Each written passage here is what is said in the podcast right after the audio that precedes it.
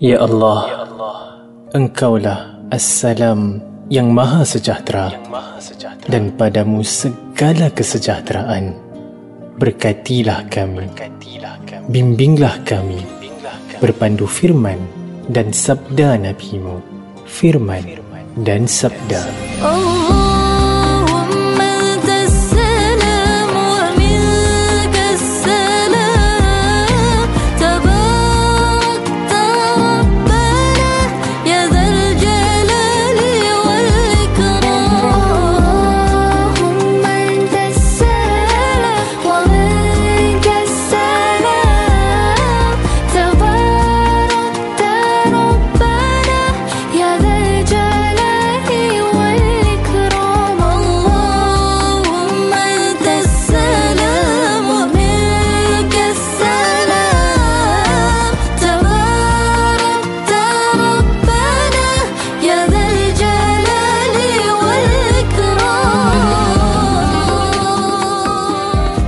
Firman dan sabda. Ketahuilah, sesungguhnya kemenangan itu beriringan dengan kesabaran, jalan keluar beriringan dengan kesukaran, dan sesudah kesulitan pasti akan datang kemudahan. Firman dan sabda. Assalamualaikum warahmatullahi wabarakatuh. Saudara pendengar yang dihormati dan diberkati, bertemu lagi dalam rancangan Firman dan Sabda.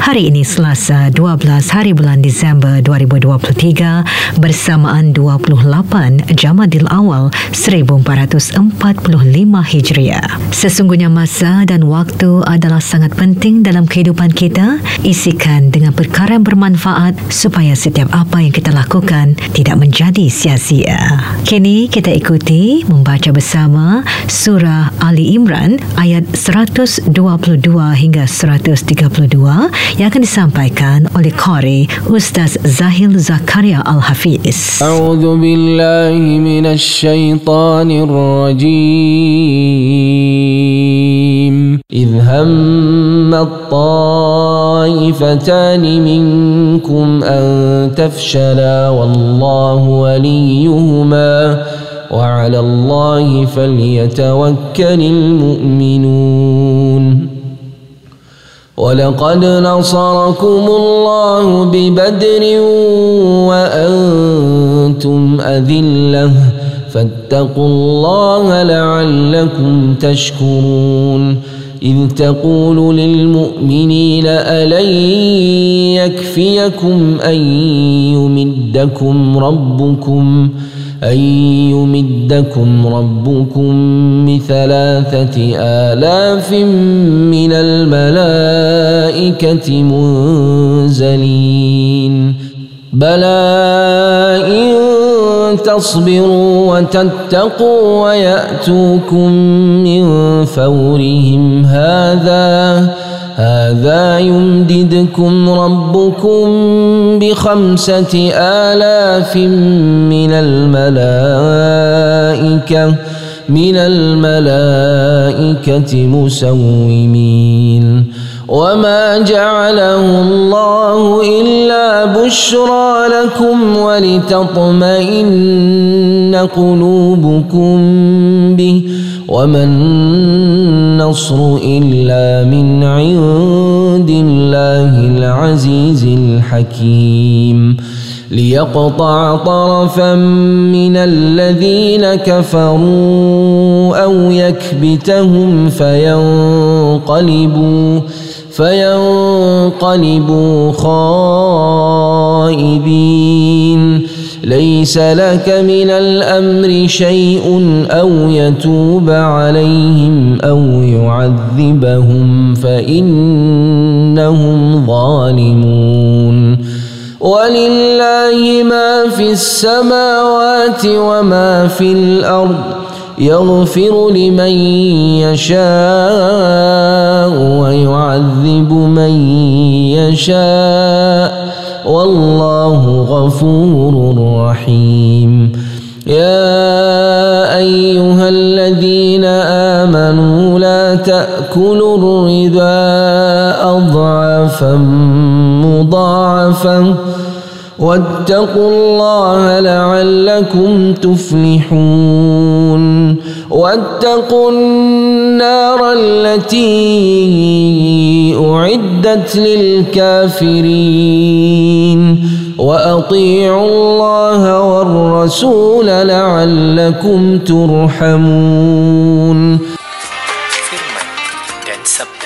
Saudara pendengar yang dirahmati, antara maksud tafsiran surah Ali Imran ayat 122 hingga 132 tadi adalah untuk meletakkan kepercayaan dan kebergantungan sepenuhnya hanya kepada Allah Ta'ala. Sesungguhnya Allah Maha mengetahui segalanya. Marilah kita ikuti penjelasan Al-Fadil Ustaz Muhammad Faheem Abdul Khalil mengenai surah ini. Siti, meh sini ayah nak cakap sikit dengan kau. Kau okey ke tak ni? Tadi mak bilang ayah, dia dengar kau menangis. Apa masalah dia, Siti? Mana tahu mak ayah boleh tolong kau. Siti, tak apalah ayah. Siti okey je. Cuma Siti stres lah dekat tempat kerja tu. Kerja tak habis-habis, masalah asyik datang aja. Siti rasa macam nak give up je. Siti, cubalah sedaya paya mana yang Siti boleh. Kalau betul tak boleh, cakap dengan mak ayah. Mana tahu mak ayah boleh bantu. Assalamualaikum warahmatullahi wabarakatuh. Para pendengar di warna dirahmati oleh Allah Subhanahu wa taala. Insya-Allah pada pagi ini kita akan mengambil beberapa pelajaran daripada ayat-ayat Al-Quran daripada surah Ali Imran ayat ke-122 hingga ayat ke-132 yang telah dibacakan tadi. Yang mana saya harap dapat sama-sama kita aplikasikan pelajaran-pelajarannya dalam kehidupan kita sebagai umat Islam di Singapura, insya-Allah. Amin ya rabbal alamin. Para pendengar di warna dirahmati oleh Allah Subhanahu wa taala. Kita masih lagi dalam kisah peperangan Uhud. Pada perkongsian sebelum ini, kita telah lihat bagaimana Nabi sallallahu alaihi wasallam telah keluar membuat persiapan untuk berhadapan dengan kedatangan tentera musuh di pagi hari dan telah merancangkan strategi. Dan setelah keputusan dibuat, Nabi SAW tidak goyah walaupun daripada mata kasar pasukan muslimin lebih kurang upaya. Dan pada waktu itu ketika suasana sulit dan menggoyangkan iman, terdapat dua golongan di antara kaum muslimin yang hampir patah semangat setelah mengetahui bahawa 300 orang daripada pasukan kaum muslimin daripada kalangan munafik tidak mau ikut serta dalam peperangan itu dan telah kembali ke Madinah. Jadi mereka yang hampir patah semangat adalah daripada Bani Salamah dari suku Khazraj dan Bani Harithah daripada suku Aus. Tetapi Allah Subhanahu wa taala telah menguatkan hati mereka. Maka ini menunjukkan bahawa iman mereka bukanlah iman yang lemah, tetapi hanya disebabkan ketakutan yang sementara yang telah memasuki hati mereka apabila mereka melihat bilangan mereka menjadi kurang. Dan apakah solusi bagi masalah ini? Allah Subhanahu wa taala berikan solusinya di akhir ayat ini. Wa 'alallahi falyatawakkalul mu'minun. Yang bermaksud, kepada Allah sahajalah hendaknya orang-orang yang beriman itu bertawakal. Para pendengar di warna yang dirahmati oleh Allah Subhanahu wa taala, di sini ia mengajar kita bahawa pergantungan kepada kelebihan dan kekuatan diri tidak cukup untuk menyelesaikan masalah-masalah kehidupan. Memang tidak dinafikan bahawa harta dan kepandaian adalah penting, tetapi seorang itu tetap harus meletakkan kepercayaan dan pergantungannya sepenuhnya kepada Allah Subhanahu wa taala. Kekhawatiran dan ketakutan yang dilalui Bani Harithah dan Bani Salamah adalah disebabkan kepercayaan yang diletakkan kepada keduniaan, yang mana apabila perkara-perkara itu tidak cukup atau tidak ada, maka akan datangnya kerisauan. Oleh itu di sini Allah Subhanahu wa taala memperbetulkan kepercayaan dan pergantungan mereka daripada hanya terhadap dunia dan kekuatan kepada ketergantungan kepada Allah Subhanahu wa taala sahaja. Kerana kamu tidak akan dikecewakan dengan solusi ini. Allah Subhanahu wa taala kemudian mengingatkan kaum muslimin akan kejadian yang telah mereka lalui sebelum ini yang sangat serupa dengan apa yang sedang mereka lalui sekarang, iaitu peperangan Badar. Jadi ayat selepas itu Allah Subhanahu wa taala mengingatkan kita tentang peperangan Badar. Pada waktu itu bilangan pihak musuh lebih besar daripada bilangan kaum muslimin dan kelengkapan mereka lebih cukup dibandingkan kaum muslimin. Tetapi kekuatan iman dan taqwa yang telah membantu kaum muslimin memenangi peperangan Badar. Allah Subhanahu wa taala berfirman, "Wa laqad nasarakumullahu bi Badrin wa antum adhillah. Fattaqullaha la'allakum tashkurun." Ini bermaksud dan sesungguhnya Allah Taala telah menolong kamu mencapai kemenangan dalam peperangan Badar. sedang kamu berkeadaan lemah. Oleh itu, bertakwalah kamu kepada Allah supaya kamu bersyukur dengan diberikan kemenangan. Jadi di sini Allah Subhanahu Wa Taala mengingatkan kita bahawa bukan kekuatan material atau kepandaian kita yang menjadikan seseorang itu mencapai kejayaan, tetapi ketakwaan kepada Allah Subhanahu Wa Taala yang akan memberi kita kemenangan di dunia dan kejayaan di akhirat. Para pendengar Radio Warna dirahmati oleh Allah Subhanahu Wa Taala, daripada bahagian ini dapat kita ambil pelbagai pelajaran. Sebagai contoh, Nabi SAW telah membuat persiapan dan perancangan awal. Jadi di sini dapat kita pelajari bahawa sebaiknya kita mulakan tugas kita pada awal pagi dan tidak sepatutnya menunggu sehingga waktu petang baru kita ingin kalang kabut dengan tugas-tugas kita. Jadi di sini Islam mengajar kita untuk belajar mengatur masa dan merancangkan hari kita. Kemudian bagi Nabi SAW untuk tidak goyah setelah keputusan dibuat, menunjukkan bahawa apabila seseorang memutuskan suatu perkara, maka hendaklah dia tetap teguh di atasnya dan bertawakal kepada Allah Subhanahu Wa Taala selagi mana perkara itu tidak melanggar perintah-perintah Allah Subhanahu Wa Taala. Janganlah kita senang terpengaruh dengan kata-kata orang atau suasana ataupun trend di sekeliling kita. Juga daripada bahagian kisah ini di mana kaum munafik bergerak pergi meninggalkan kaum muslimin, di sini kita lihat kaum munafik dibiarkan dan tidak diendahkan.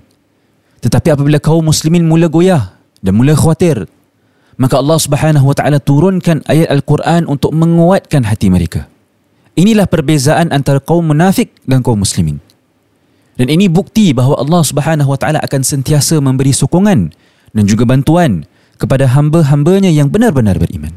Dan juga kita lihat ketika Allah Subhanahu Wa Taala sedang membicarakan tentang kekalahan peperangan Uhud, Allah Subhanahu Wa Taala tiba-tiba menyebut tentang kemenangan perang Badar. Di sini ia mengajar kita bahawa apabila kita sedang melalui masa yang sukar dalam kehidupan kita, ingatlah hari-hari ketika kita menikmati pelbagai nikmat daripada Allah Subhanahu Wa Taala dan pelbagai pertolongan yang Allah Taala telah berikan kepada kita. Ingatlah, tiada perkara yang akan kekal selamanya. Nikmat dunia akan berakhir. Ujian di dunia akan berakhir. Maka berpeganglah kepada kesabaran dan kepercayaan bahawa Allah Subhanahu Wa Taala sentiasa ada bersama kita untuk membantu dan membimbing kita. Semoga Allah Subhanahu Wa Taala berikan kita ketakwaan yang dapat mencegah kita dari terjerumus ke dalam segala bentuk dosa atau maksiat, dan pada masa yang sama mendorong kita untuk mendekatkan diri kepadanya. Amin ya rabbal alamin. Para pendengar Radio Warna dirahmati oleh Allah Subhanahu Wa Taala, pada ayat seterusnya, bagi memperkuatkan hati dan iman kaum muslimin dalam menghadapi peperangan Uhud, Nabi SAW memberitahu bahawa mereka akan dibantu oleh Allah SWT dengan 3,000 malaikat. Dan jika mereka sabar dalam menghadapi segala bahaya dan terus bertakwa kepada Allah SWT, Allah Ta'ala akan bantu mereka dengan 5,000 malaikat. Menurut riwayat Ad-Dhahak, bantuan dengan 5,000 malaikat adalah janji Allah SWT dengan syarat jika kaum muslimin sabar dan bertakwa. Ibn Zair meriwayatkan bahawa ketika kaum muslimin melihat banyaknya bilangan tentera kaum musyrikin dan begitu lengkap persiapan mereka, maka mereka telah bertanya kepada Nabi SAW, adakah Allah Ta'ala akan membantu mereka dalam peperangan ini seperti mana Allah SWT bantu mereka dalam perang Badar? Maka turunlah ayat tentang bilangan malaikat seperti yang disebutkan tadi. Para pendengar Radio Warna dirahmati oleh Allah SWT, pada mulanya dalam perang Uhud ini, pasukan kaum muslimin sudah dapat membuat musuh porak-peranda sehingga banyak di antara kaum musyrikin yang lari tunggang langgang meninggalkan harta benda mereka, dan kemudian mulalah tentera Islam berebut mengambil harta benda itu sebagai harta rampasan. Melihat keadaan ini, para pemanah yang diperintahkan oleh Nabi SAW agar menetap dan bertahan di tempatnya walau apa pun yang terjadi. Mereka menyangka bahawa kaum musyrikin telah kalah, telah lari. Maka sebahagian besar daripada mereka telah meninggalkan tempat mereka dan turun untuk ikut ambil harta rampasan yang ditinggalkan. Dan apabila kaum musyrikin berkuda yang diketuai oleh Khalid Ibn Walid telah melihat bukit yang didiami pasukan pemanah kaum muslimin itu telah ditinggalkan, maka Khalid Ibn Walid yang pada masa itu adalah panglima musyrikin Quraisy beserta pasukan berkuda telah mara ke hadapan daripada belakang bukit, lalu menyerang kaum muslimin dari belakang dan menghujani dengan anak panah sehingga terjadinya kekecohan dan perpecahan di kalangan kaum muslimin. Dan dalam keadaan kacau bilau itu, kaum musyrikin telah cuba mendekati Nabi SAW. Tapi para sahabat radhiyallahu anhu mempertahankannya. Dan akhirnya berkat kesetiaan para sahabat radhiyallahu anhu membela Nabi sallallahu alaihi wasallam dan kegigihan mereka mempertahankan posisinya, mereka telah naik ke Bukit Uhud dengan selamat. Maka demikianlah berakhirnya pertempuran dan pulanglah kaum musyrikin menuju Mekah dengan rasa kecewa kerana tidak dapat mengalahkan Nabi sallallahu alaihi wasallam serta pasukannya, walaupun mereka sendiri masih selamat dari kehancuran. Dan dalam kekecohan peperangan ini, Nabi SAW telah mendapat luka di bahagian muka baginda, bibirnya serta giginya telah pecah. SAW. Para pendengar radio Warna yang dirahmati Allah SWT, mari kita zoom ke dalam sedikit tentang janji akan pertolongan malaikat. Dalam surah Al-Anfal, Allah SWT ada menceritakan tentang 1000 malaikat yang dihantar di peperangan Badar. Dan dalam ayat surah Ali Imran ini, janji itu bermula dengan 3,000 malaikat, kemudian naik menjadi 5,000. Tapi apakah hikmah di sebalik ini? Kalau kita lihat dalam kitab Ma'ariful Quran, diterangkan bahawa pada peperangan Badar, kaum muslimin melihat bilangan pasukan musuh yang begitu kuat, iaitu 1,000 orang. Dibanding dengan jumlah kaum muslimin yang sebanyak 313 orang. Dan kaum muslimin telah berdoa kepada Allah SWT untuk membantu mereka menghadapi tentera musuh. Maka Allah SWT telah mengirimkan 1,000 malaikat. Sama bilangan dengan pasukan musuh. Dan kemudian datang ayat ini, di mana Allah SWT telah janjikan 3,000 malaikat. Alan yakfiyakum an yumiddakum rabbukum bi 3,000 minal malaikati munzilin. Tidakkah cukup bagi kamu bahawa Allah membantu kamu dengan 3,000 tentera dari malaikat yang diturunkan? Di sini pasukan musuh adalah 3 kali ganda pasukan kaum muslimin, yang mana menggoyangkan hati mereka. Kemudian dijanjikan 3,000 malaikat, di mana secara automatik bilangan kaum muslimin meningkat 3 kali ganda. Kemudian jumlah ini dinaikkan lagi ke 5,000. Tetapi dengan syarat. Allah SWT berfirman, "Bala in tasbiru wa tattaqu wa ya'tukum min fawrihim hadha yumdidukum rabbukum bi 5,000 minal malaikati musawwimin." Bahkan jika kamu bersabar dan bertakwa dan musuh datang menyerang kamu dengan serta-merta, nescaya Allah Taala membantu kamu dengan 5,000 malaikat yang masing-masing bertanda. Para pendengar di Warna dirahmati Allah Subhanahu wa taala, syarat-syarat yang dinyatakan dalam ayat ini ialah sabar dan takwa. Sabar dan takwa, 2 bahan penting yang diperlukan untuk berjaya. Kita lihat balik kisah peperangan Uhud tadi. Pemanah daripada kaum muslimin tidak sabar di Uhud dan melanggar perintah yang Nabi SAW berikan, sehingga menyebabkan sebahagian besar kaum muslimin lari. Dan disebabkan ini, kaum muslimin tidak mendapat sebarang bantuan daripada Allah SWT walau satu malaikat sekalipun. Di sini dapat kita pelajari bahawa jika kita sedang melalui ujian dalam kehidupan kita, dan kita tidak dapat memahami mengapa Allah SWT tidak memberi kita jalan keluar daripadanya, maka kita harus melihat pada diri kita. Mungkin terdapat kesilapan dalam cara kita berdoa, atau mungkin kita ada menyakitkan hati orang lain, atau mungkin terdapat perkara yang telah kita lakukan yang menghalang kita dari mendapat pertolongan Allah SWT. Atau itulah yang terbaik yang Allah Ta'ala ingin berikan kepada kita.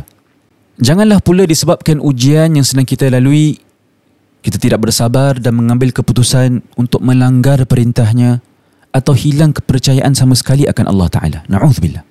Sebagai contoh, seorang itu hilang pekerjaan dan daripada meminta pertolongan daripada Allah Ta'ala dan usaha untuk mendapat pekerjaan yang lain, yang mana mungkin pekerjaan baru itu adalah lebih baik, tetapi kerana tidak sanggup menganggur atau tidak sanggup ke sana kemari mencari pekerjaan baru atau tidak sanggup malu dengan jiran tetangga, maka dia memilih untuk membuat transaksi haram atau melibatkan diri dengan perkara-perkara haram untuk mendapat duit yang cepat. Itu bukanlah caranya. Allah Ta'ala berikan kita semua ujian dalam kehidupan kita untuk meningkatkan iman kita. Dan bukan itu sahaja, Allah Subhanahu Wa Ta'ala berikan kita ujian dalam kehidupan kita agar kita menjadi seorang yang lebih baik daripada sebelumnya. Para pendengar di Warna yang dirahmati oleh Allah Subhanahu wa taala, mungkin ada di antara kita yang terfikir, mengapa Allah Subhanahu wa taala menghantar satu pasukan tentera malaikat, sedangkan satu malaikat sudah cukup untuk turunkan azab ke atas kaum-kaum yang terdahulu yang zalim dan enggan menerima ajaran Islam. Betul tak?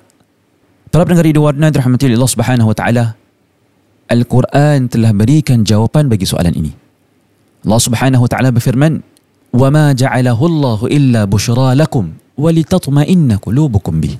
Yang bermaksud, Dan Allah tidak menjadikan bantuan tentera malaikat itu melainkan kerana memberi khabar gembira kepada kamu dan supaya kamu tenteram dengan bantuan itu. Jadi turunnya malaikat bukan sekadar untuk kaum muslimin menang, tetapi untuk memberi khabar gembira kepada mereka dan menghiburkan mereka dan juga untuk menguatkan keimanan mereka. Kerana itulah Allah Subhanahu Wa Taala berfirman dalam sambungan ayat ini, وَمَنْ نَصْرُ إِلَّا مِنْ عِنْدِ اللَّهِ الْعَزِيزِ الْحَكِيمِ. Dan ingatlah bahawa pertolongan yang membawa kemenangan itu hanya dari Allah yang maha kuasa lagi maha bijaksana. Jadi ini menunjukkan bahawa kemenangan hanya daripada Allah Subhanahu Wa Taala. Sekiranya Allah Ta'ala mahu, Allah Ta'ala boleh mengalahkan pihak musuh tanpa sebarang peperangan. Tetapi Allah Subhanahu Wa Taala mengizinkan perkara-perkara ini berlaku, kesusahan berlaku untuk membezakan antara mukmin yang sejati atau muslim yang hanya menyembunyikan diri di belakang orang-orang Islam tetapi langsung tidak beriman. Jadi di sini dapat kita pelajari bahawa kita perlu bersangka baik dengan Allah Subhanahu Wa Taala dalam setiap situasi kehidupan yang kita alami dan sentiasa berdoa kepada Allah Subhanahu Wa Taala agar diri kita diberi kekuatan untuk melaluinya dan diri kita tidak tersasar daripada jalan yang benar. Kita tidak tahu hikmah di sebalik setiap ketentuan yang telah Allah Subhanahu Wa Taala telah takdirkan untuk kita. Maka bersangka baiklah kepada Allah Subhanahu Wa Taala. Kemudian dalam ayat seterusnya adalah peringatan Allah Subhanahu Wa Taala kepada kita bahawa keputusan kehidupan di dunia dan juga di akhirat adalah dalam kekuasaan Allah Subhanahu Wa Taala sahaja. Tiada sesiapa yang ada suara dalam keputusan Allah Subhanahu Wa Taala. Allah Taala berfirman, "Laisa laka minal amri syai'un." Yang bermaksud, engkau tidak berhak sedikit pun wahai Muhammad dalam urusan itu. Para pendengar di warna dirahmati Allah Subhanahu Wa Taala, daripada ayat ini dapat kita fahami bahawa sama ada seorang itu diampunkan ataupun diazab, itu terserah kepada Allah Subhanahu Wa Taala. Bukan kerja kita untuk buat keputusan. Imam Ahmad rahmatullahi alaihi telah meriwayatkan bahawa Salim bin Abdullah menceritakan bahawa ayahnya telah mendengar Nabi sallallahu alaihi wasallam berdoa, "Allahumma la'an fulanan, Allahumma la'an Al-Harith bin Hisham, Allahumma la'an Suhail bin Amr, Allahumma la'an Safwan bin Umayyah." Ya Allah, kutuk si fulan. Ya Allah, laknat Al-Harith bin Hisham. Ya Allah, laknat Suhail bin Amr. Ya Allah, laknat Safwan bin Umayyah. Selepas itu ayat ini diturunkan, "Laisa laka minal amri syai'un aw yatuba 'alaihim aw yu'adzibahum fa innahum zalimun." Yang bermaksud, engkau tidak berhak sedikit pun wahai Muhammad dalam urusan orang-orang yang ingkar itu, kerana urusan mereka hanya bagi Allah. Sama ada Allah menerima taubat mereka ataupun Allah menyiksa mereka, kerana sesungguhnya mereka itu orang-orang yang zalim.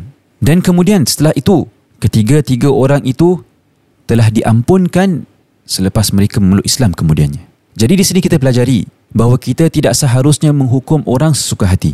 Bila kita melihat seorang itu terlibat dalam sesuatu yang haram, kita tidak boleh terus membuat kesimpulan dan mengeluarkan komen-komen yang kurang elok tentang mereka. Kita seharusnya berdoa untuk mereka. Kita tidak tahu bila Allah Subhanahu Wa Taala akan mengubah hati mereka dan membimbing mereka ke jalan yang benar. Allah Subhanahu Wa Taala mampu mengubah hati Umar bin Khattab, Abu Sufyan, Khalid Ibn Walid, Ikrimah radhiyallahu anhum ajma'in. Jadi Allah Subhanahu Wa Taala boleh mengubah hati sesiapa sahaja. Yang kurang elok boleh jadi baik, yang di atas hidayah boleh tersasar. Na'udzubillah. Jadi kita berdoa kepada Allah Subhanahu Wa Taala agar Allah Subhanahu Wa Taala tetapkan hati kita untuk sentiasa berada di atas landasan agamanya yang benar. Amin ya rabbal alamin. Baiklah, sampai di sini saja perkongsian saya. Sebelum saya akhiri, mari kita imbas kembali apa yang telah kita pelajari daripada muka surat 66 daripada surah Ali Imran pada pagi ini. Yang pertama, pergantungan kepada kelebihan dan kekuatan diri tidak cukup untuk menyelesaikan masalah-masalah kehidupan kita. Kita harus meletakkan kepercayaan dan pergantungan kita sepenuhnya kepada Allah Subhanahu Wa Taala. Yang kedua, mulakan tugas kita pada awal pagi dan jangan tunggu sehingga waktu petang baru kita ingin kalang kabut dengan tugas-tugas kita. Kerana Islam mengajar kita untuk belajar mengatur masa dan merancang hari kita. Yang ketiga pula, apabila kita memutuskan untuk lakukan suatu perkara selagi mana tidak melanggar ajaran Islam, maka hendaklah kita tetap teguh di atasnya dan bertawakal kepada Allah Subhanahu Wa Taala. Janganlah kita senang terpengaruh dengan kata-kata orang atau suasana ataupun trend di sekeliling kita. Yang keempat, apabila kita sedang melalui masa yang sukar dalam kehidupan kita, ingatlah hari-hari ketika kita menikmati pelbagai nikmat daripada Allah Subhanahu Wa Taala dan pelbagai pertolongan yang Allah Subhanahu Wa Taala telah berikan kepada kita. Ingatlah, tiada perkara yang di atas dunia ini akan kekal selamanya. Nikmat dunia akan berakhir, ujian di dunia juga akan berakhir. Maka berpeganglah kepada kesabaran dan kepercayaan bahawa Allah Subhanahu Wa Taala sentiasa ada bersama kita untuk membantu dan membimbing kita. Yang kelima, jika kita sedang melalui ujian dalam kehidupan kita dan kita tidak dapat memahami mengapa Allah Subhanahu Wa Taala tidak memberi kita jalan keluar daripadanya, maka kita harus melihat pada diri kita. Janganlah pula disebabkan ujian yang sedang kita lalui kita tidak bersabar dan mengambil keputusan untuk melanggar perintahnya. Na'udzubillah. Yang keenam pula, kita perlu bersangka baik dengan Allah Subhanahu Wa Taala dalam setiap situasi kehidupan yang kita alami, dan sentiasa berdoa agar diri kita diberi kekuatan untuk kita melaluinya dan tidak tersasar daripada jalan yang benar. Kita tidak tahu hikmah di sebalik setiap ketentuan yang telah Allah Taala telah takdirkan, maka bersangka baiklah kepada Allah Subhanahu Wa Taala. Pelajaran yang ketujuh pula, sama ada seorang itu diampunkan ataupun diazab, itu terserah kepada Allah Subhanahu Wa Taala. Bukan kerja kita untuk buat keputusan. Dan pelajaran yang terakhir, kita tidak seharusnya menghukum orang sesuka hati. Apabila kita melihat seorang itu terlibat dalam sesuatu yang haram, kita tidak boleh terus membuat kesimpulan dan mengeluarkan komen-komen yang kurang elok tentang mereka. Kita seharusnya berdoa untuk mereka. Kita tidak tahu bila Allah Subhanahu Wa Taala akan mengubah hati mereka dan membimbing mereka ke jalan yang benar. Baiklah, sampai di sini saja perkongsian saya. InsyaAllah esok adalah sambungan muka surat 67 ayat ke-133 daripada surah Ali Imran. Semoga kita meraih manfaat daripada apa yang telah disampaikan, dan semoga Allah Subhanahu Wa Taala memberi kita kekuatan untuk membaca Al-Quran, memahami Al-Quran dan mengamalkan Al-Quran. Sekian. Assalamualaikum warahmatullahi wabarakatuh. Waalaikumsalam warahmatullahi wabarakatuh. Terima kasih Ustaz. Ikuti Firman dan Sabda esok 6.05 pagi di Warna 942. Untuk memudahkan, anda juga boleh ikuti rancangan Firman dan Sabda di ruang podcast Millicent dan Spotify. Di ruang podcast Millicent juga, anda dapat ikuti kupasan 40 hadis Imam An-Nawawi dalam rancangan podcast Tazkirah. Firman dan Sabda. Hari ini Selasa, 12 hari bulan Disember 2023, bersamaan 28 Jamadil Awal 1445 Hijriah. Sebelum rancangan Firman dan Sabda berlalu dari udara, dikongsi dahulu waktu-waktu solat sepanjang hari. Zuhur 1:30, Asar 4:24 petang, Maghrib 7:01 malam, Isyak 8:15 malam. Waktu syuruk pula 6:58 pagi. Subhanallah wa bihamdihi, subhanallahil azim, subhanallah wa bihamdihi, subhanallahil azim, subhanallah wa bihamdihi, subhanallahil azim, subhanallah wa bihamdihi, subhanallahil azim, subhanallah wa bihamdihi, subhanallahil azim, subhanallah wa bihamdihi,